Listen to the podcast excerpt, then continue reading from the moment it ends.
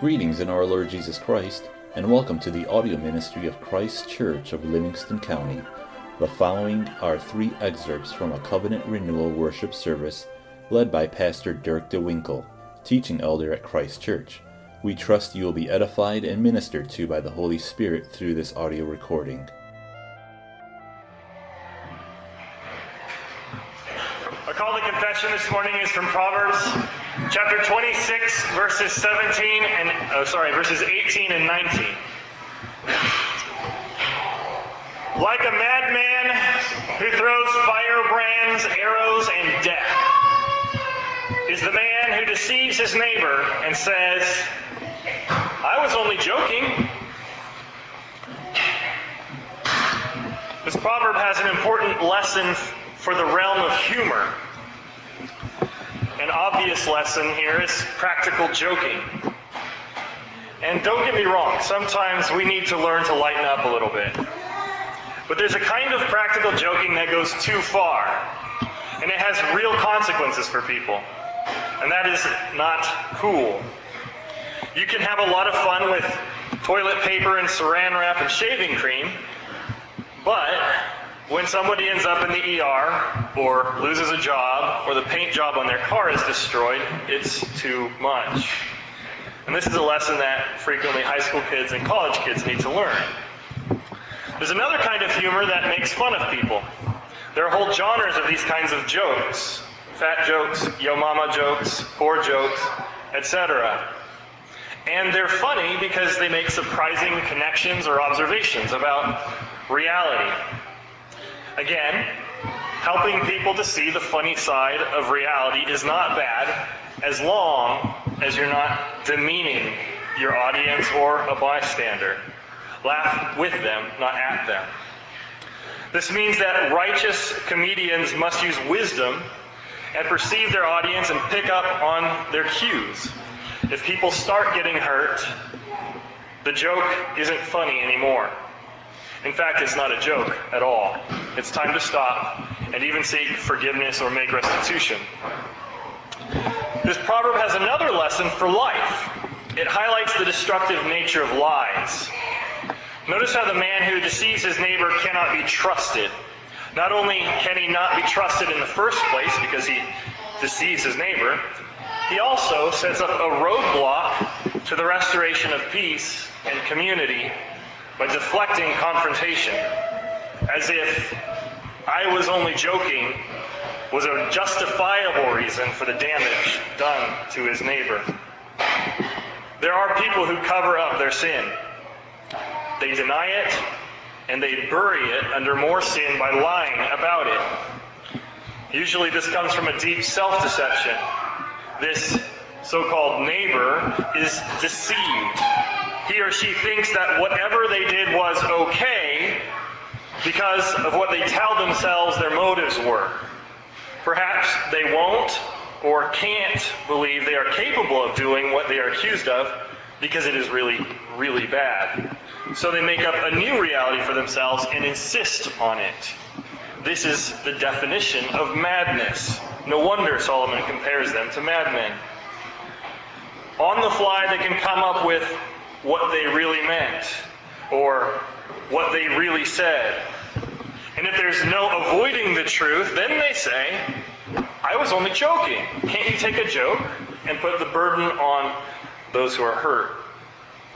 Solomon does not pull any punches. He observes, he knows, and he declares for us that this is deadly. It is a height of pride and it can tear people and relationships up.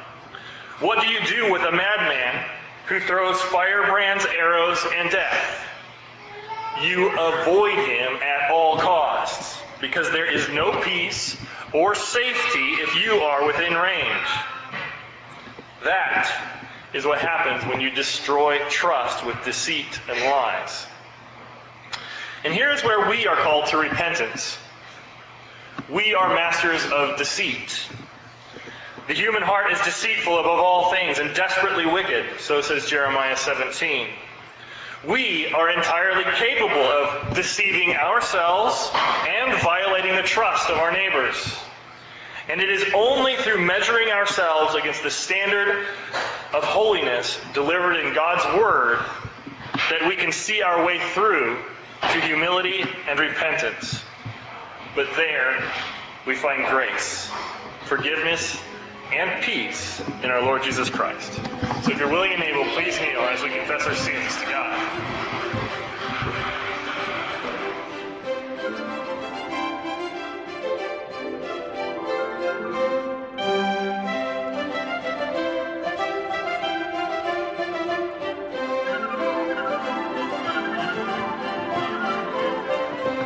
Father in heaven, we thank you for your good word. Thank you that you've revealed to us your will in the word. Father, we pray now that your blessing would be upon this time of study in the book of James. We pray your spirit would be present here with us to illumine the scriptures to our hearts and souls, to apply it to our, our lives. We pray that you would convict us and confirm your gospel for us. That you would encourage us and strengthen us. That you would call us out and make us holy, consecrate us for your service. Father, we pray for your blessing, and we pray this in Jesus' name. Amen. So we've come past the heart of the book of James. We're in chapter 4, verses 11 and 12 today. I think in many ways the central message of the book is encased in James chapter 3, verses 17 and 18. But the wisdom that is from above is first pure, then peaceable, gentle, willing to yield, full of mercy and good fruits, without partiality and without hypocrisy. And the fruit of righteousness is sown in peace by those who make peace. That's, that's the, the central message, message of the book of James. He's calling the church to stop fomenting and fighting. He's calling for them to, to practice this biblical wisdom, this wisdom from above. And James built up to this, and in doing so, he addressed many different principles of Christian living. Uh, and I'm going to list them.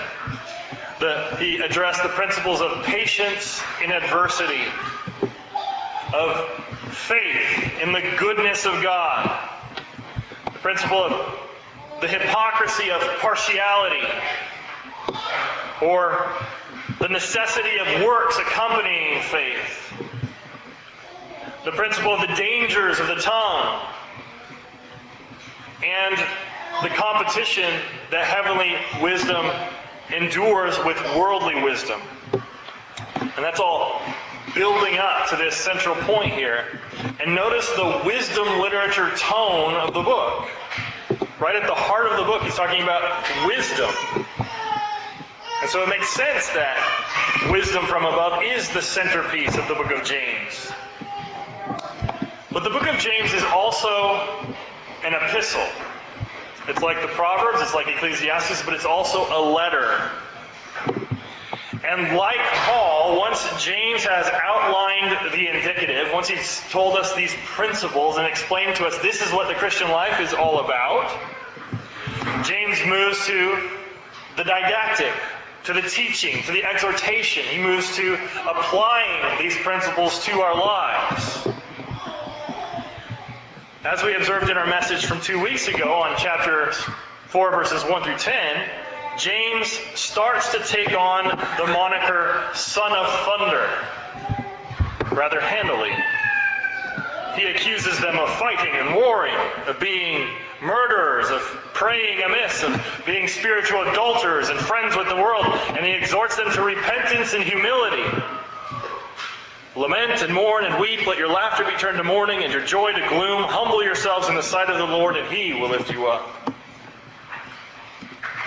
Likewise, in our text today, which follows right on the heels of those two verses, James moves to the application of his prior teaching on the dangers of the tongue with more exhortation, more instruction. Our text today is James 4, verses 11 and 12, and in it we shall see that we are prohibited from slandering one another. And the reason why is because slander is a form of wicked judging. And it brings the slanderer under the judgment of God. James 4, verses 11 and 12. Do not speak evil of one another, brethren. He who speaks evil of a brother and judges his brother speaks evil of the law and judges the law. But if you judge the law, you are not a doer of the law, but a judge. There is one lawgiver who is able to save and to destroy. Who are you to judge another? Before we dive into this application of the dangers of the tongue, we should briefly recount what James has already said, speaking about the dangers of the tongue. And in a nutshell, it boils down to words hurt and words matter. This is what he said in chapter 1, verse 26. If anyone does not bridle his tongue, this one's religion is useless. In chapter 3, in the large section of, of James where he speaks about the tongue, I've got uh, excerpts from there. If anyone does not stumble in word, he's a perfect man, able also to bridle the whole body. See how great a forest a little fire kindles, and the tongue is a fire, a world of iniquity. The tongue is so set among our members that it defiles the whole body, and it sets on fire the course of nature, and it is set on fire by hell. It is an unruly evil, full of deadly poison. With it we bless our God and Father, and with it we curse men who have been made in the similitude of God. My brethren, these things ought not to be so. So there are your principles about the tongue. But James is now interested in applying it to the church. And he opens us up with a simple command Do not speak evil of one another, brethren. James is interested in establishing righteousness and peace, and this command simply states the requirement of righteousness.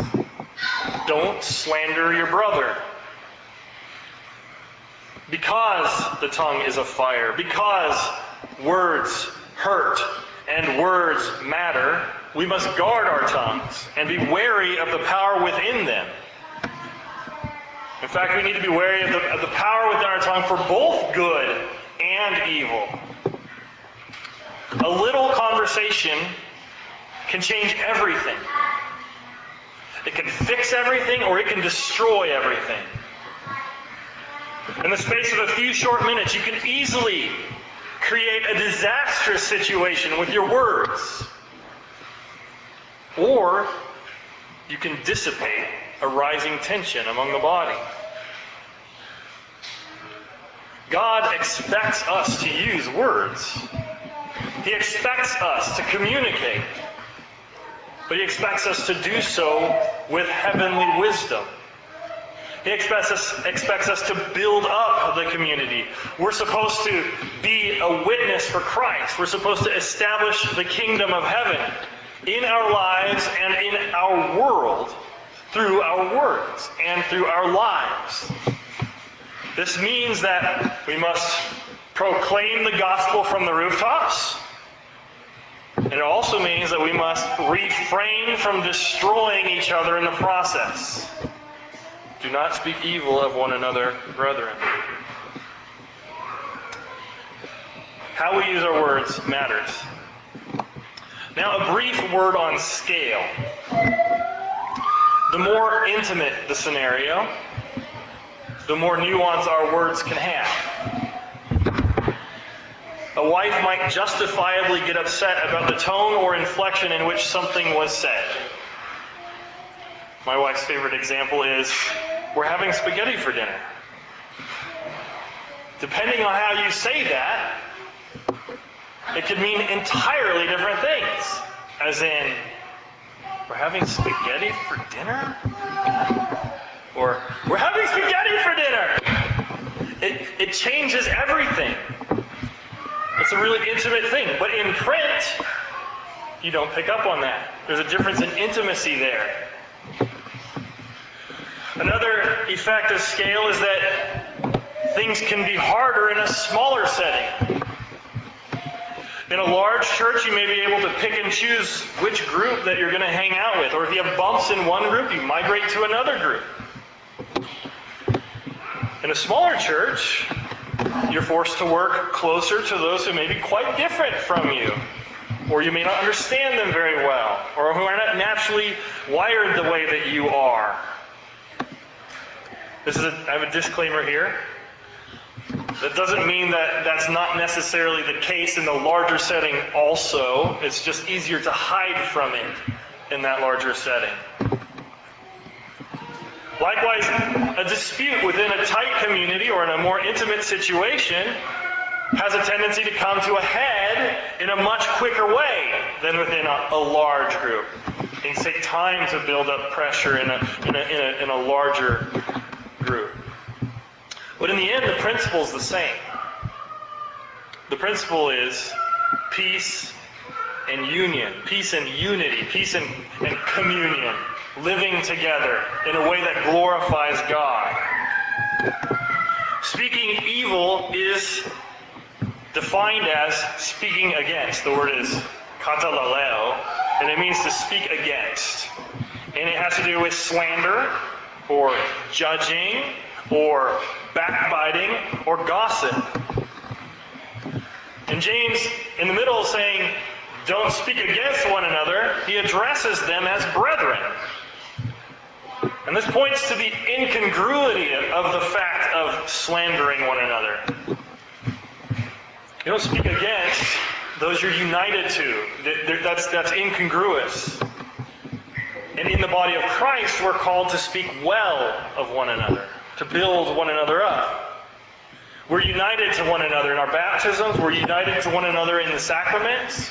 The, the, the one loaf is a symbol of the unity of the body. With, just as our Lord is one, we are all members of Him, and in Him we are all united together.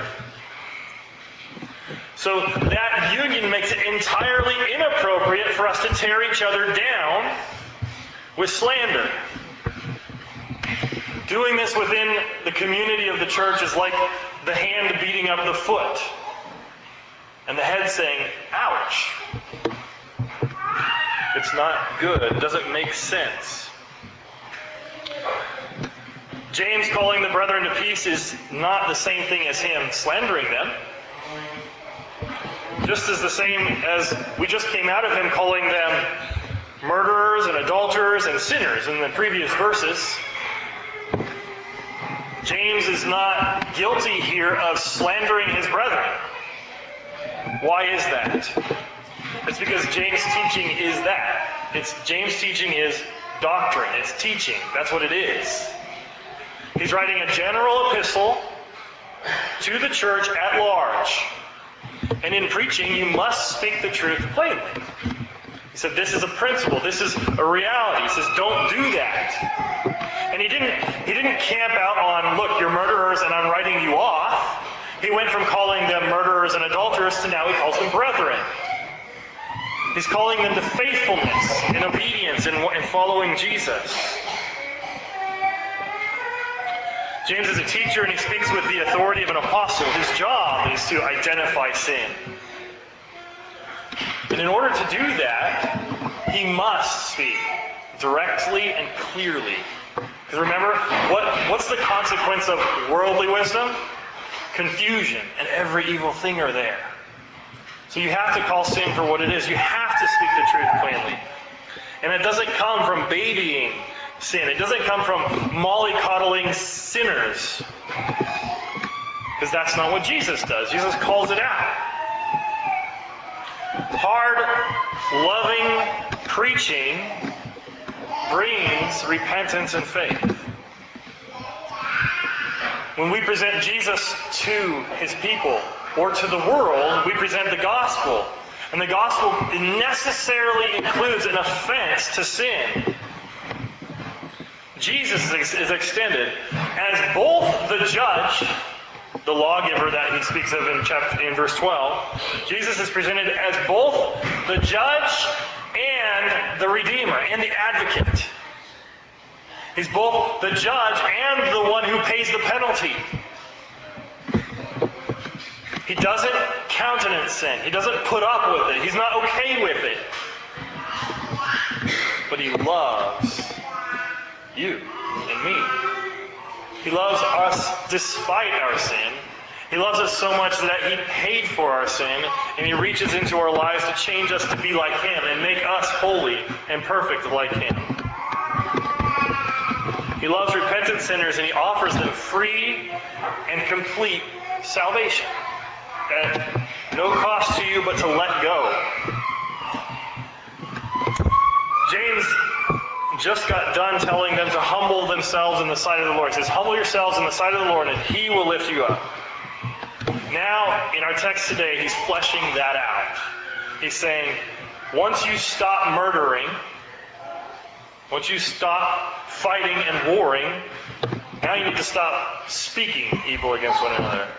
And then he gives us a justification, verse 11b. He who speaks evil of a brother and judges his brother speaks evil of the law and judges the law. But if you judge the law, you are not a doer of the law, but a judge. So there's your justification. And it doesn't really click for us necessarily right off the bat. It's something we need to work through because James is he's making a logical argument here. We need we need to stick with it. We need to follow it through. Here James references the law four different times, and the law that he's talking of, that he's speaking of, is the law and the prophets, the Old Testament, the inherited scriptures of the Jews. But he makes this interesting logical argument. He equates a Christian brother with the law. He says, He who speaks evil of and judges a brother speaks evil of and judges the law. He, he makes that one and the same. And to James, this makes the prohibition against slander obvious. He says, if, if you're judging the law, that is sacrilegious. It is sacrilegious to speak evil of and to judge God's holy law. Anybody who makes himself a judge of the law takes himself outside of the authority of the law. And so that's what makes this sin of slander so wicked. The law is good and to be obeyed. It's not to be judged. That's self-evident to James. He's like, you can't, you can't judge God's scriptures. That's not for you. You don't, you don't, you can't do that. Another connection that James makes here is that slander is judgment. He who speaks evil judges. That's the same thing. He makes that equation for us. Because words matter, and because words hurt, applying words to people is more than just shooting the breeze. It's not harmless. It matters. When if you speak evil, you're thinking evil. You're, you're judging in your heart. In your heart, you're, you're, you're, you're, you're, applying a standard against somebody else, and you're, you're in speaking evil against them, you are becoming judge, jury, and ex- executioner. You're ostracizing them in community. You, you look at what they've done, you make a judgment on it, and you proclaim it by speaking evil behind their back. You're, you're not dealing with this in the biblically uh, mandated way, which we'll get to in a little bit. So, speaking evil is then judging. It's, it's thinking evil. Because the words that come out of our mouths, Jesus tells us, they are overflow from our hearts. What comes out of the mouth is what reveals what's in our hearts. Interestingly enough, this definition of speaking evil is thinking evil is diametrically opposed to the definition that Paul gives us for love in 1 Corinthians 13. There, Paul tells us that love is that love thinks no evil. And this again ties us right back to the law. For the greatest and the second greatest commandments are to love God and our neighbor. All the law and the prophets hang together on these two great commands. So James censures these judges for their lack of humble action and their prideful words.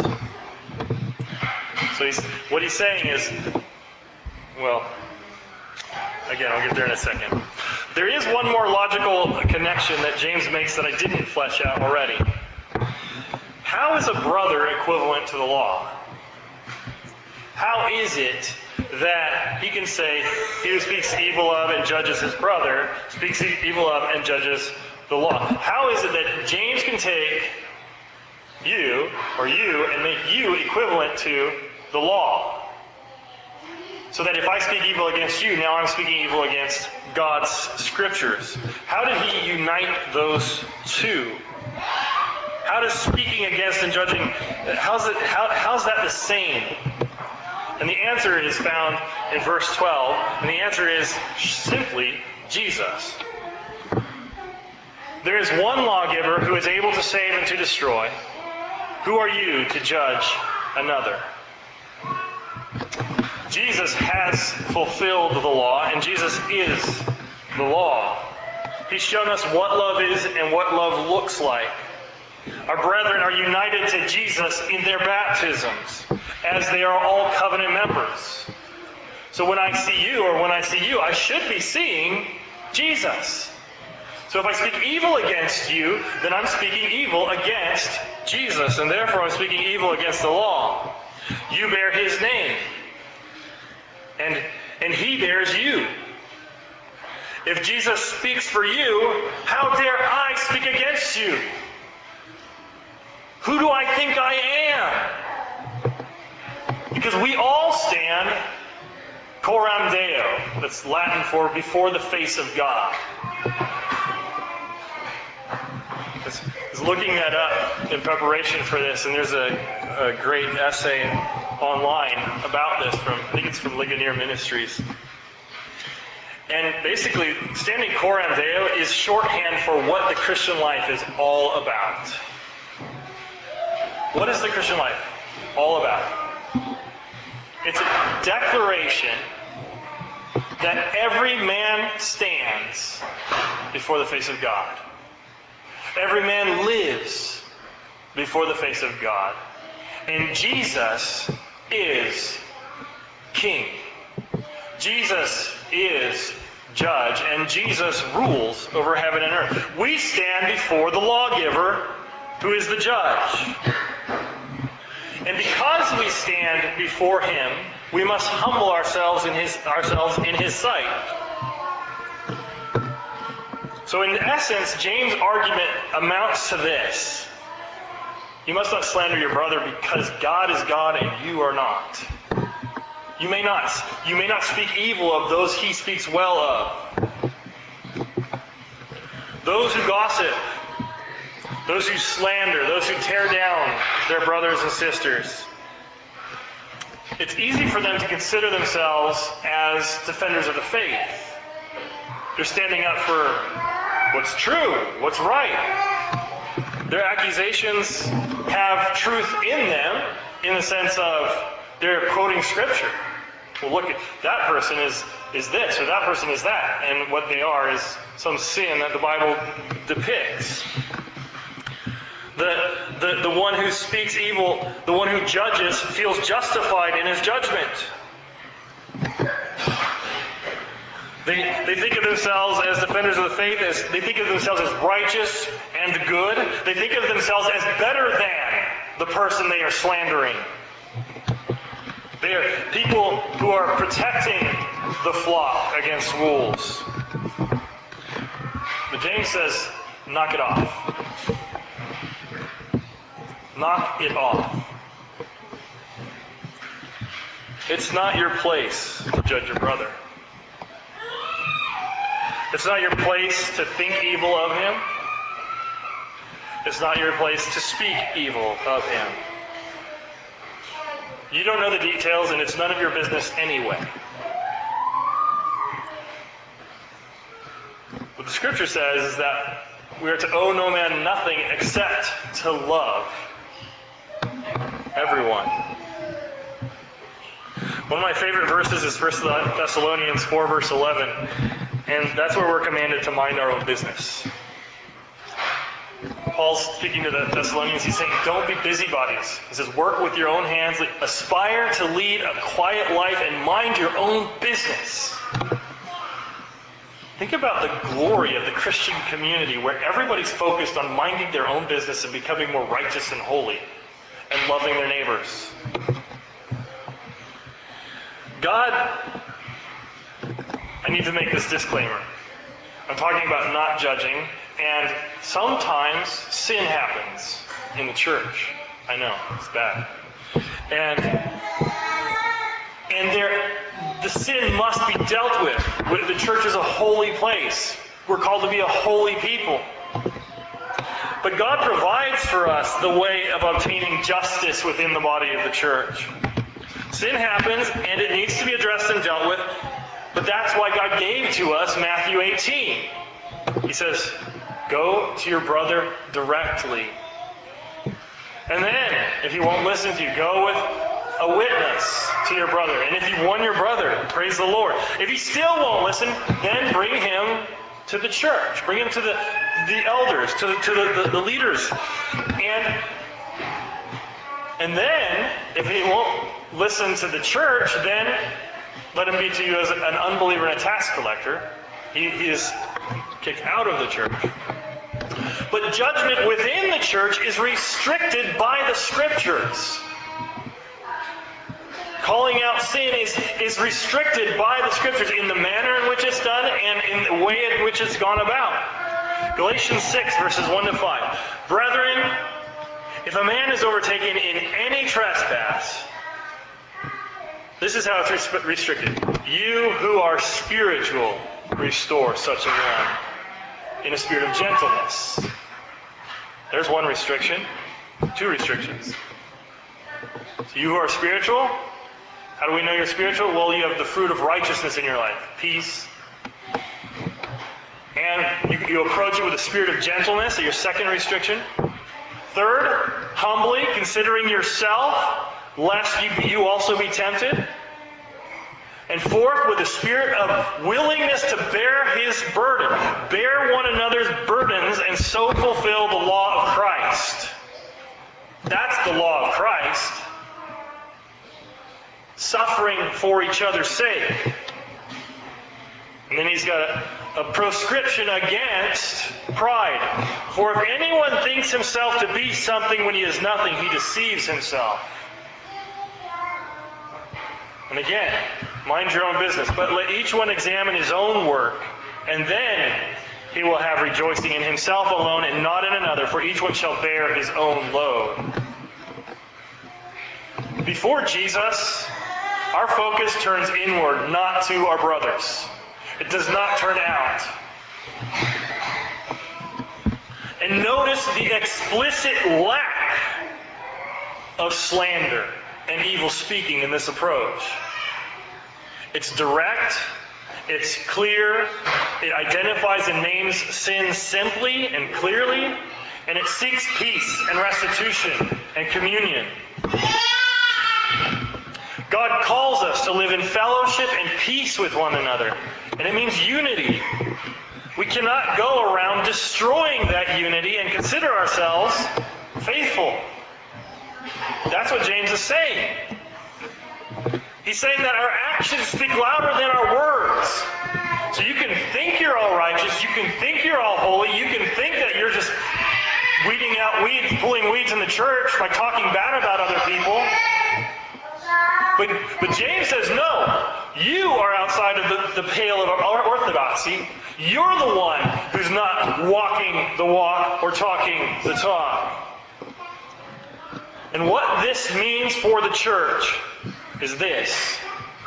The church should be a sacred space of freedom. Within the church, we should not feel burdened or shackled by the church. We should not be afraid of what each other think or what other people expect of us. In the church, we have one focus and one goal, and that's to worship Jesus and fear Him who has the power over our body and over the second death. In the church, we proclaim Jesus' lordship and his judgment. And because he is a loving God who displays God's love to us and his free forgiveness, we should feel safe and protected in the church. This is our home. This is the ark. This is our salvation, the body of Christ being one with Him, being drawn together in Him, being one with one another, serving one another, learning how to live in fellowship and communion and community with graciousness and peace and forgiveness and hope and joy. And this must be a priority for the leadership to establish in the church. It should be first and foremost. Our witness is at stake here. Evil speaking has to be confronted and stopped in its tracks. This means humility. It means patience. It means open lines of communication. And it means repentance and restitution where necessary. Remember the power of words. God sent us his salvation, and his salvation was the Word. Jesus has the power to save and to destroy, just as our text says. And so we may not usurp his power or his authority by judging each other. Jesus defines us. Jesus forgives us and he does not judge us. Instead, he speaks well of us. He defends us. He protects us even when we don't deserve it. Think of the woman accused of adultery in the Gospels. The established church comes declaring her guilt and raising a, a mob and pointing to the truth of the Scriptures that an adulteress should be stoned. What do you say, Jesus? And Jesus turned all of their eyes inward, and they all hung their heads in shame and walked away. So that he could finally look up to her and say, Woman, where are your accusers? They're gone. Because Jesus brings peace and forgiveness.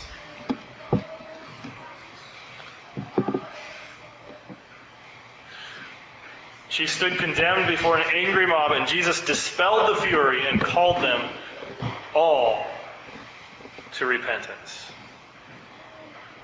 Brothers and sisters, humble yourselves in the sight of the Lord, and he shall lift you up. Speak well of each other. Build each other up. Love each other. How shall they know we are Christians? By our love. In the name of the Father, the Son, and the Holy Ghost. Let's pray.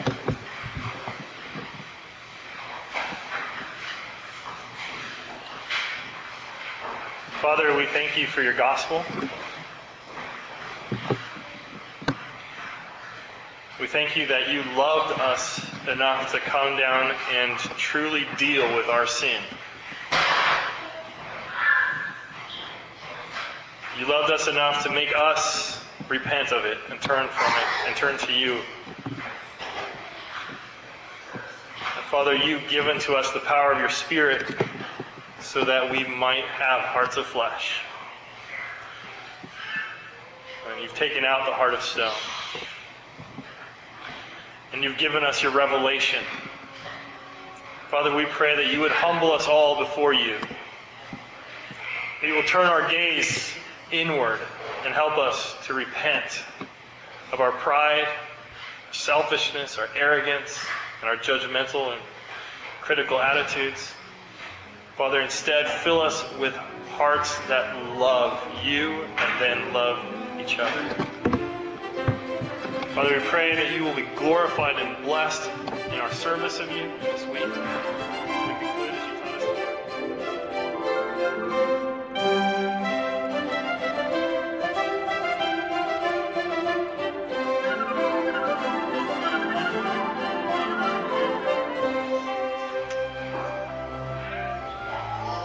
Morning we heard how we all stand coram deo before the judgment seat of God. And we all stand condemned, but by the grace of God. Jesus came to earth to suffer and die so that we might be reconciled to God, so that when he looks at us, he sees the blood of Jesus Christ covering and removing our sin far away from us. When he judges us, he sees the image of Christ, his beloved Son, who dwells within us by his Holy Spirit. Here at this table, we remember and celebrate the unity that was accomplished for us at the cross. Here we rejoice at the life that is freely offered for us and to us. And here we are strengthened to go out and to live in accordance with the gospel to love our neighbors, to build them up, and to share the good news of Christ crucified and resurrected. Don't judge the world, save it. Deliver it as Jesus delivers you. Christ's body, broken for us. Let us pray. Thank you for listening to these excerpts from the worship service of Christ Kirk of Livingston County. If you would like further information about anything in these messages, the Bible, about Christ Kirk of Livingston County, or wish to make any other related inquiry, please feel free to contact Pastor Dirk DeWinkle through our website, christkirkmi.com. That's C H R I S T K I R K M I dot com. Again, thank you and blessings.